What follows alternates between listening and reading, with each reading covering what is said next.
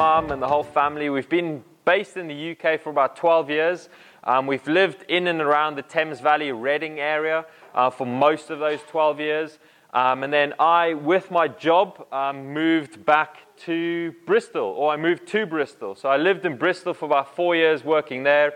Um, I did study in London, so I used to live in Regent's Park, not in the park itself. Um, a lot of people say we're in the park, but uh, not actually in the park. Just, um, I don't know if you guys are familiar with it, but there's a big curved building um, called Park Crescent. So that was where I based most of my student life.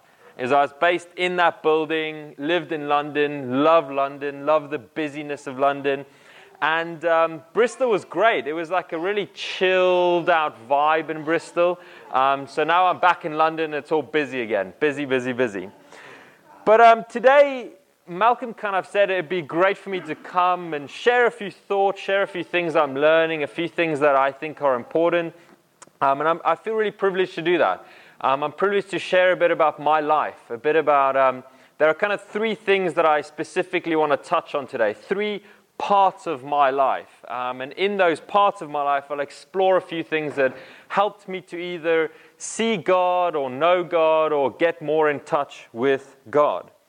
Um, the, the first thing is obviously a childhood. Everybody's got a childhood. Um, so, as I mentioned, I grew up in, in South Africa. Um, I'll show a few photos here. So, obviously, it starts with a birth. Uh, this is me. I was three kilograms. Can you believe that? Look how big I am now. It, it's so weird to put me in touch with that. That is actually me. Um, me and my brother, we, um, we, we got up to a lot of mischief. We, uh, we, we were trying to be a tree here. I don't know why, but we were, our childhood existed of playing outside a lot. Um, we, we played outside a lot. So we made loads of mud and we were in the mud and we were trying to act like trees there. Um, so this is the childhood that we, we kind of had. Um, as you can see, me, my brother, my sister, I was the cool kid uh, on the block, obviously. From that photo, you can say, obviously. Um, and then, um, yeah, just another little photo of me over there. So, as, as, a, as a child, um, I always grew up in the church. My, um, where it started is my mum and my dad, they were kind of seeking God. And the, the time period that I was born, they were actually reached out to. Um, and they started coming along to church. They started studying the Bible. Um, and so that was my, my first conversion. Um, and so, so they, I always grew up in the church. So I had a basic knowledge of, of you know, kind of church stuff. I had a basic knowledge that you know, I believe there is a God. It's good to come to church. I believe this. I believe that. Um, so I kind of had that basic idea. Something my mother was really good at doing was disciplining me as a child. Um, we got a lot of hidings, a lot of hidings, which was great. A couple that I, I remember very vividly a couple where I put loads of extra pairs of jeans on. Teens, these are just notes. So, you know, I don't know if you guys still get hidings, but I, me and my brother, we'd put two pairs of jeans on, two pairs of underwears. My mum would try and give us a hiding, and it wouldn't hurt at all, but we'd be like, ah! She would walk out, and we would be occupied with something, and we'd hear her come back, and we'd quickly lick and make her eyes wet and say, oh, I'm so sorry, it was so bad. But my mum, my mum taught us a lot of, of discipline. You know, if I can ask this question to both the young guys and the older guys, who here trusts our parents? Stick your hands up. Who, who trusts our parents? Who trusts your parents? Definitely. Now, that concept, as a kid, we can confidently say we trust our parents. But the concept of trust is quite challenging when your mom tells you to do something or your dad tells you to do something which you don't want to do, right?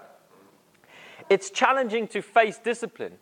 It's challenging to, in your heart as a teen, I believe this is the best thing to do. But my mom says this is the best thing to do. Listen to me. No, mom, I don't want to listen to you. It's a challenging concept. But if we truly trust our parents like we all said we do, as younger people, we would truly understand that they know better. they have seen more. They know what is best for us. Now, I can put that on the flip side because as disciples, we have God as our Father. And do we trust Him? That also means that God still disciplines us. It still means that God is guiding us one way, but our hearts and our wills want to go another way. So, as a child, I know we got a lot deep there. I didn't understand all these things as a child, but the basic principles of discipline was there. Which reminds me of the scripture in Hebrews. I, I, I, Hebrews is such an incredible book, and especially this. Um, so, if you want to turn your Bibles there, um, this is the concept of, of God still disciplining us and, and parents disciplining us. And it's a great concept to have. So, here in Hebrews 12, um, 9 to 11, we, we read here where it says, uh, verses 9. Moreover, we have all had human fathers who disciplined us, and, and we respect them for it. How much more should we submit to our Father of our spirits and life.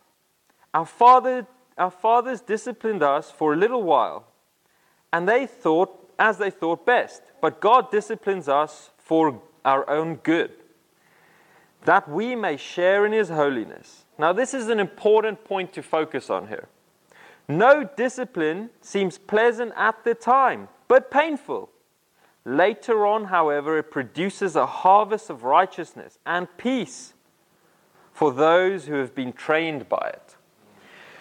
You know, as a teen and as a young child, whenever my mum tried to discipline me, it was painful. It is painful. However, with hindsight now, as a 25 year old, I can see what is produced. My mum can sit back and see what is produced, and all glory to God because of that. As Christians, God still disciplines us, as it says. It's painful to put our wills to one side and follow God's will. However, it does produce a harvest. It will lead to better things. So the first kind of section there is, is you know, understanding the concept of, of discipline and under, understanding that as a kid, I always grew up in the church and we all face discipline, right? Teens, who, who of you love doing what your parents say all the time? As I thought, no hands go up. Disciples, who of us love doing what God wants, to, wants us to do all the time? It depends, exactly. It depends. But we can see from the scripture, and there are multiple scriptures, that it's a good thing to trust. God. It's a good thing to trust our parents. So, as a kid, it helped me to develop this understanding of morally rights and wrongs. You know, discipline is that moral understanding of this is right and this is not right. It helped me to, to grow up with an understanding of you know, things that aren't good to do. You know, getting drunk or lying or being lazy or having loads of girlfriends or any of that kind of stuff. I had that basic understanding of these are probably not good things to do because my mum has said so or because someone at church has said so. So, what this then, then led me to do is um, in, the, in the back of my mind, I had that understanding of morally rights and wrongs and discipline. But I never really connected it with God. I never really just pursued God. It often seemed to me like it's a bit boring. It often seemed to me like it was too rulesy and too, you know, structurally based. So that's kind of this, this setup and the foundation of, of a lot of kind of my childhood. Then we move into the, um, the next phase, which, uh, which is my teenage years. The, uh, this self discovery phase, I like to call this. I, I honestly was the cool kid at school. Now, I will buy someone dinner. Mom, you're not allowed to give this answer, or Malcolm, maybe because I think you know, you know me a bit better. But who of you know or could take a guess as to why I was the cool kid at school? I had a specific feature about me. Had a beard? Not a beard. I was tall, not, I, not, I was, there's two ways you can look at that, but no. Get ready for this, guys. Get ready for this, because I think you guys are going to be shocked. Bam! so, so I, I honestly, I was, I was the cool kid at school because of this afro. I mean, look at that. Can you picture? Can you picture that?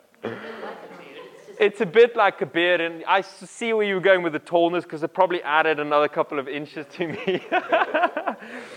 but I, I, honestly was a cool kid at school. I was a South African kid that just moved to the UK.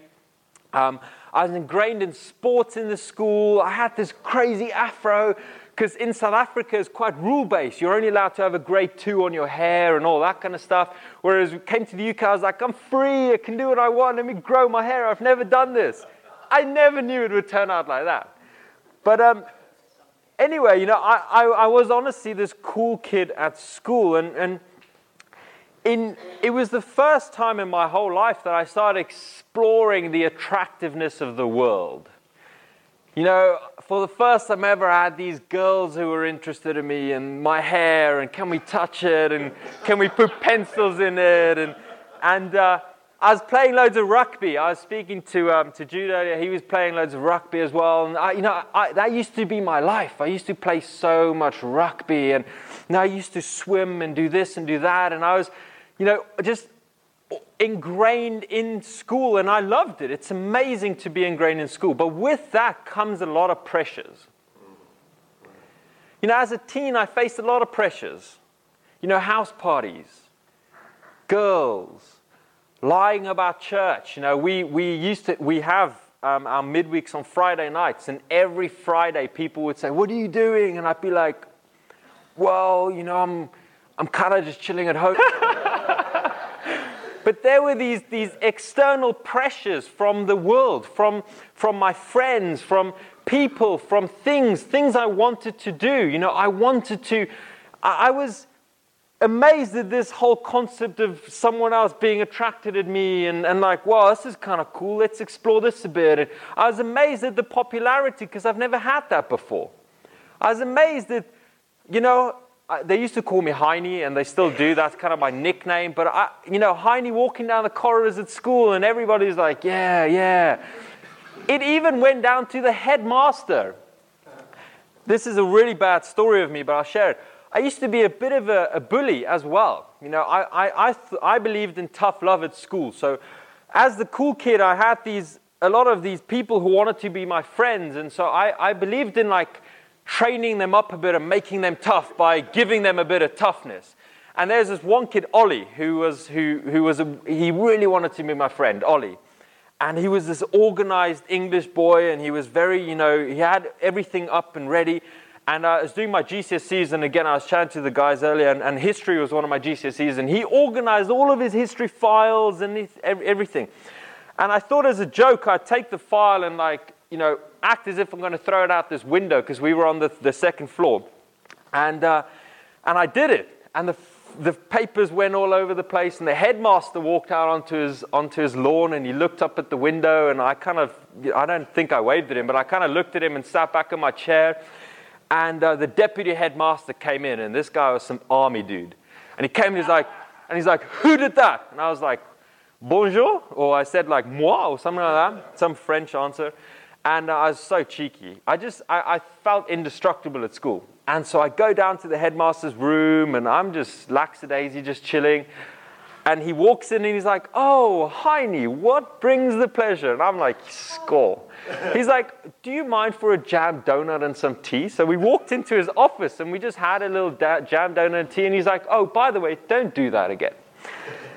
But so as a, as a, as a kid, you know, I, I was kind of, the point I'm trying to make is I, I felt a bit indestructible. I felt cool. I felt like I had my life planned. You know, I felt like things were going the right direction. My, my kind of vision I had for life, or one of the visions I had for life, was you know, I love rugby. I'm going to become this professional rugby player, probably going to marry some cheerleader and travel the world and play rugby. that, was, that, was, that was how I planned my life. You know, I don't know what your dreams are as young people and as older people, not old, older people. But I, I had these, these dreams in my life. I had certainty. As a teen, you feel indestructible. You feel that nothing's going to touch you. You wake up every day and you think, I've got this. Nothing bad's going to happen to me. What then happened is I got a really serious knee injury from, from playing rugby. I got an infection. I, I had some operation done to my left leg. Um, again, a funny story. I, I, should probably just go into it very quickly. So I went for this operation to redo my anticruciate ligament in my left leg. And um, I remember waking up the first time. And I'm in this hospital bed, and I was really bad at waking up. I was like coming out of the anesthetics, and I just wanted to give them a hard time because I was in pain, and I saw these chocolate cookies, and I'm not allowed to eat, and I was just shouting so loud. Anyway, so I'm in this bed, and I, I my right leg itches, and I put my hand down the, um, um, the blanket and I try and itch my leg and I feel a bandage on my right leg and I start freaking out. I'm like, they've operated the wrong leg and blah, blah, blah. Anyway, it was really, really funny in the moment. But I got this really serious knee injury and life kind of changed like that. It just changed. Life is so uncertain, so uncertain. We think we've got everything planned, but let me tell you, we don't. We think we've got dreams. We think we've got plans for tomorrow, even, even this afternoon. Life is just so uncertain. So uncertain. I remember lying in hospital thinking to myself that, you know what? I, I've probably got to take my faith a bit more seriously here. What happens if I die? What happens? I want you to ask yourselves that. Today, what happens if you die? Where are you going to go? Where are you going to go? There were two scriptures that are, there was one in specific, the scripture that I read in hospital. This is my brother's Bible, actually. I stole it, but we've got identical Bibles. But in this, in this Bible, I remember coming across this one scripture. Matthew 7 21. It says there, this is Jesus speaking. Not everyone who says to me, Lord, Lord, will enter the kingdom of heaven. That's where I wanted to go, heaven. But Jesus is saying, Not everyone who says to me, Lord, Lord, will enter the kingdom of heaven. But only the one who does the will of my Father, who is in heaven. Many will say to me on the day, Lord, Lord, did we not prophesy in your name and drive out many demons and in your name perform many miracles? Then I will tell them plainly, I never knew you. Away from me, evildoers. You know what this scripture shows me and taught me? It answered a very basic question that I kept telling myself. Come on, man, I'm, I'm Heine. I'm a good person. I go to church now and then with my mom, and I don't steal that much, and I don't, I don't do this, and I don't do that. Like, I'm a good enough person. Surely God will get me to heaven if I'm a good enough person. What Jesus says completely kills that argument straight away. Being a good person is not enough to get me into heaven, is what I realized there the thing that will get me, and still to this day, the thing that does get me to heaven is what? Only he who does the will of my Father.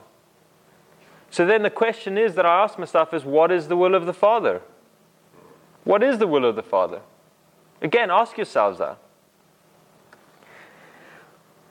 What this also sparked is a, is a slight interest in understanding other religions. I thought, well, you know, I'm this chill vibe. And what about Buddhism, man? Buddhism sounds quite fun, like up in the mountains and, you know, bare feet and just like hitting dongs the whole day and chilling. And, and, and I started thinking slightly about some other ways of making excuses of how to get to God. And again, this scripture came up in John 14, verses 6. I've actually got a tattoo of this on, my arm here. But Jesus says, I am the way and the truth and the life.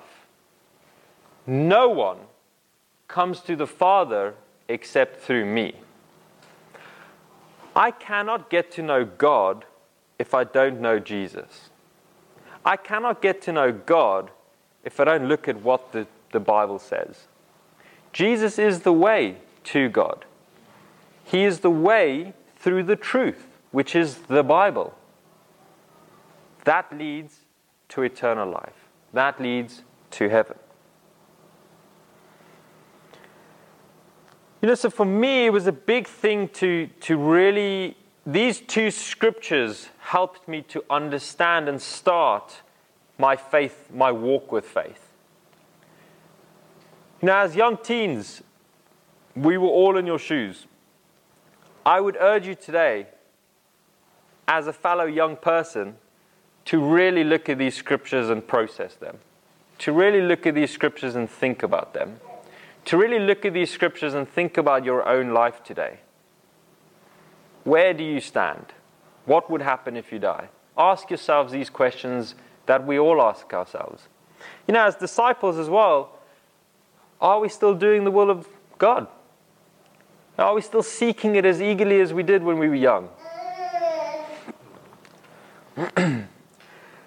that led me to really studying the Bible, taking it serious, and got baptized on, um, I think it was the 6th of September 2009. Um, and it was, it was quite a monumental piece again because this, this sparked a couple of the teens, you know, get this interest. They saw me as, again, this cool kid from school that kind of made this change and cut his afro off and he, now he's taking this faith thing of it serious. But it was just a great moment. Know, we had some incredible visitors. And I don't know if you guys know the Galutians, Rebecca Galutians, and them. She, she actually came to my baptism as well. We were good friends. She's the one that when everybody said jump, she kind of went opposite and didn't jump. But anyway, um, the Williamses, I don't know if you guys know them. Toby Williams, he was there as well. And just it was just an incredible kind of day. And it was just amazing to see how God moved. Um, but the, the, the biggest question was still that. Um, was still that one thing that I really struggled with as a teen when I was studying the Bible and before I got to this point. And that was just this Christian life seems a bit boring. Do I really want to commit to this? Especially after I've been exposed to the goodness of popularity, to the goodness of fitting in to the goodness of the world. But I still made the commitment to, to do this. And the, the, the third point that I want to kind of talk a bit about is now my life as a disciple, my life as a Christian. There are three scriptures which I've put up here, amongst many, that show you and that show me that life is definitely not boring with God. It is the most adventurous thing that you can undertake, the most challenging thing that you can undertake, and the most rewarding thing that you can undertake. Ephesians 3:20 Now to him who is able to do immeasurably more than all we ask or imagine according to his power that is at work within us to him be the glory in the church and in Christ Jesus throughout all generations, forever and ever. Amen. What that's saying is that God is capable of doing so much more than we can even think of or imagine. Isn't that crazy? Isn't that crazy? What then shall we say in response to these things? If God is for us, who can be against us? If you undertake the, the, the, the road, the life, the adventure of becoming a Christian, God is with you. There is no one who can be against you. No, in all these things, we are more than conquerors through Him who loves us. It is an epic adventure when you follow God. It is an epic adventure when you really deny yourselves, deny the sin, deny the things that you want to do in life, but pursue God. You know, something that is amazing is, is I shared a bit about me growing up as a kid, and you guys all saw me as a kid. Now, I had a dream, just a dream, that I so badly wanted to visit London. As a kid, me and my mum, and she'll back me up here. I, I, would like to say that I did a task for um, school, but I think my mum did everything. She probably printed everything, stuck it on a page. Mums, you're probably used to that. But we, we I'll say, Mum, did this task. I had this task to, to do a, a project about where I wanted to go in life and, and some place I really wanted to visit. And as a kid, uh, we kind of grew up not with loads of money. We grew up, as, as you saw, my dad had a little farm. We used to go there on, on weekends. We were building bases and doing these things. So I was this little African kid, and I had this dream just to visit London, just a dream to visit London. Look at what happened. I actually met the Queen. Glory to God. That is far more than what I even imagined would happen in my life. I thought what I would do is maybe go to London on holiday and see Big Ben and have a little trip in London Eye, see Buckingham Palace, and then go back to South Africa. God is capable of doing far more than what we even think of or imagine. I never even thought I would meet this queen. Good old Queenie, we go back. I never even thought I would meet her. God put me in amazing situations at university. God allowed small dreams that I had to be exploded into bigger things than that. And that's testament to it. That's not a picture up there to brag about how I met the queen. That's a picture up there to say that if God is on your side, way more than what you think of or dream of today is possible. That is what that picture is. It is saying that God is capable of doing far more than what we even think of or imagine. Something else is traveling. I had so many photos but I can go through these and I can show you that through being part of the church, we are part of something so much bigger. We are part of an adventure that you cannot even understand unless you go and see it. This is me up in New York with a couple of disciples. Me and my brother went traveling to Boston and we went to a teen camp there. So, parents, please save money to send your teens abroad because it's one of the best things that you'll do for them to, to see the world and see other teens and see other churches. I'm just saying that, teens, you're probably like, yes, I like this guy. Come back and preach again. Um, but yeah, we, we went to New York and we met amazing people in New York. This is um, a, a guy that we know in Australia, Kelsey from Hawaii.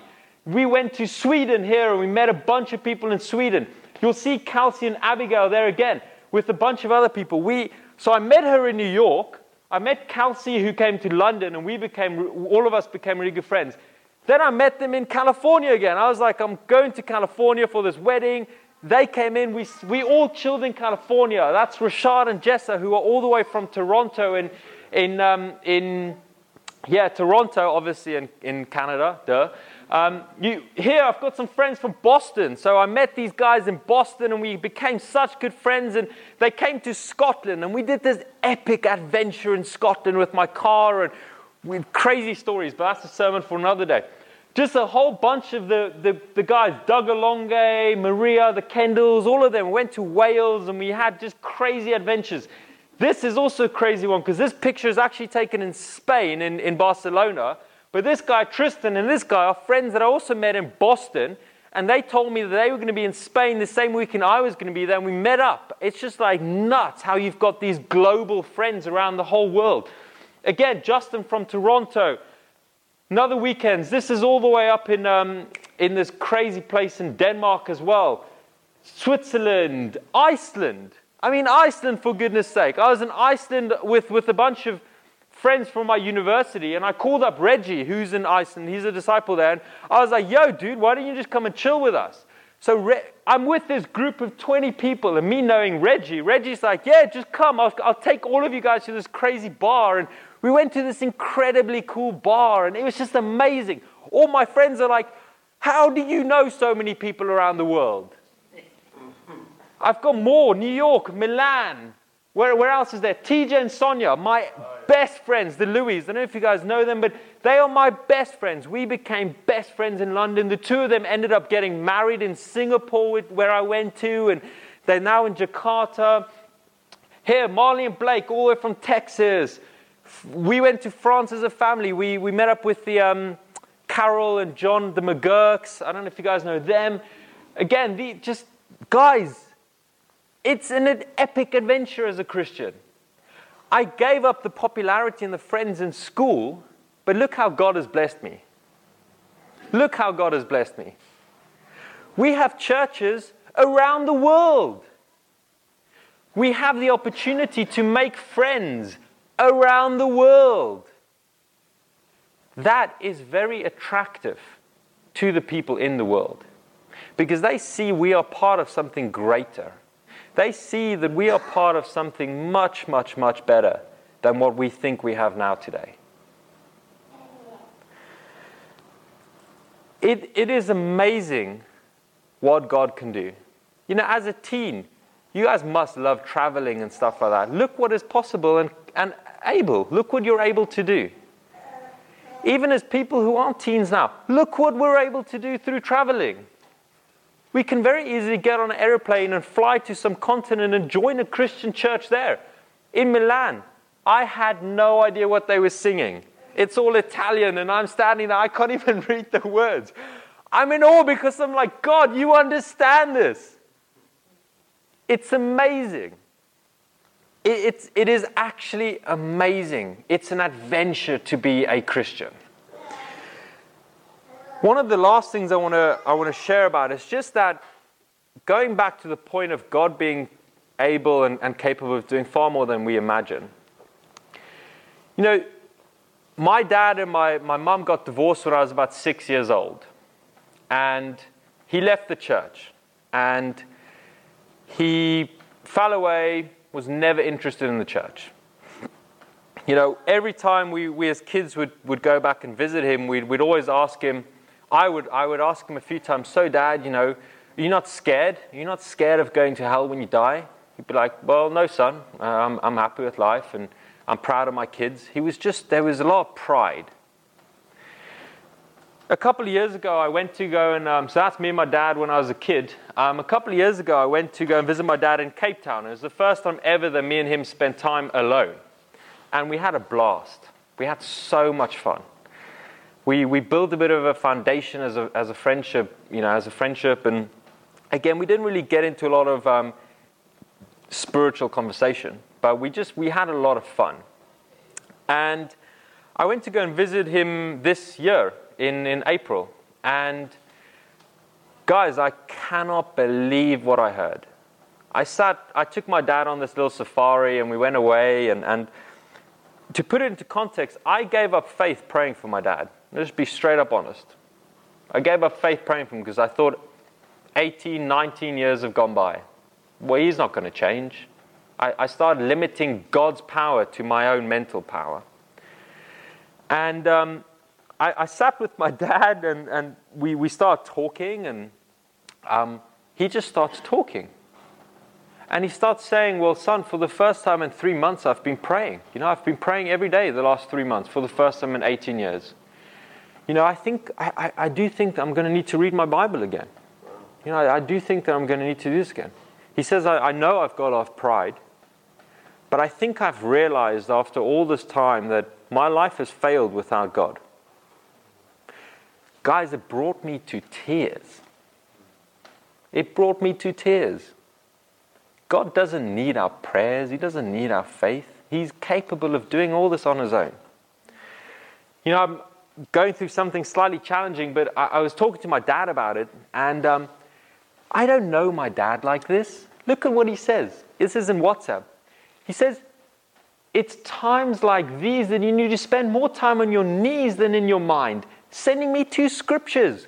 My dad, me knowing him for 25 years, I have never seen him do something like that. That is a miracle you guys are witnessing. But what I'm trying to say with this point is that we cannot force God's will. Parents cannot force your children to do something. As disciples, we cannot force God's will. He works in his own time. It's taken my dad 18 years to even say something like that again. That's 18 years of lessons being learned, of discipline, of God being in control of a much bigger picture. We can only see right now. We think we can only see in a year's time. God sees everything. We need to have that faith that God is capable of moving, of doing things in life far better than we can think of or imagine. You know, so just to recap, my childhood, it's great for parents to discipline your children. This is where the teens are like, no, don't say that. it is great for parents to discipline your children. You know, I hold my hands up to my mum who was strong enough to do it. Because as a mum, all you want to do, and as a dad, all you want to do is protect them. You don't want to hurt them. You don't want to say things that you know are going to be challenging to them. But you've got to be strong. You have to be strong. You know, I hold my hands up to my mum for that. Teens, you all stuck your hand up when you said you trusted your parents. I can tell you one thing they know better than us. They know better than us. We have to obey what they say. We have to try our best to do what they say because that will bless us in life. The second thing is self discovery. Guys, it's a good thing to self discover. It's a good thing to doubt. It's a good thing to question. Ask yourself the challenging questions. Sit with people, ask them, what do you think of this? My mum did have to tell me as a teen when I asked her, Mum, if I died right now, where am I going? She said, Hell, son. we, we have to self discover.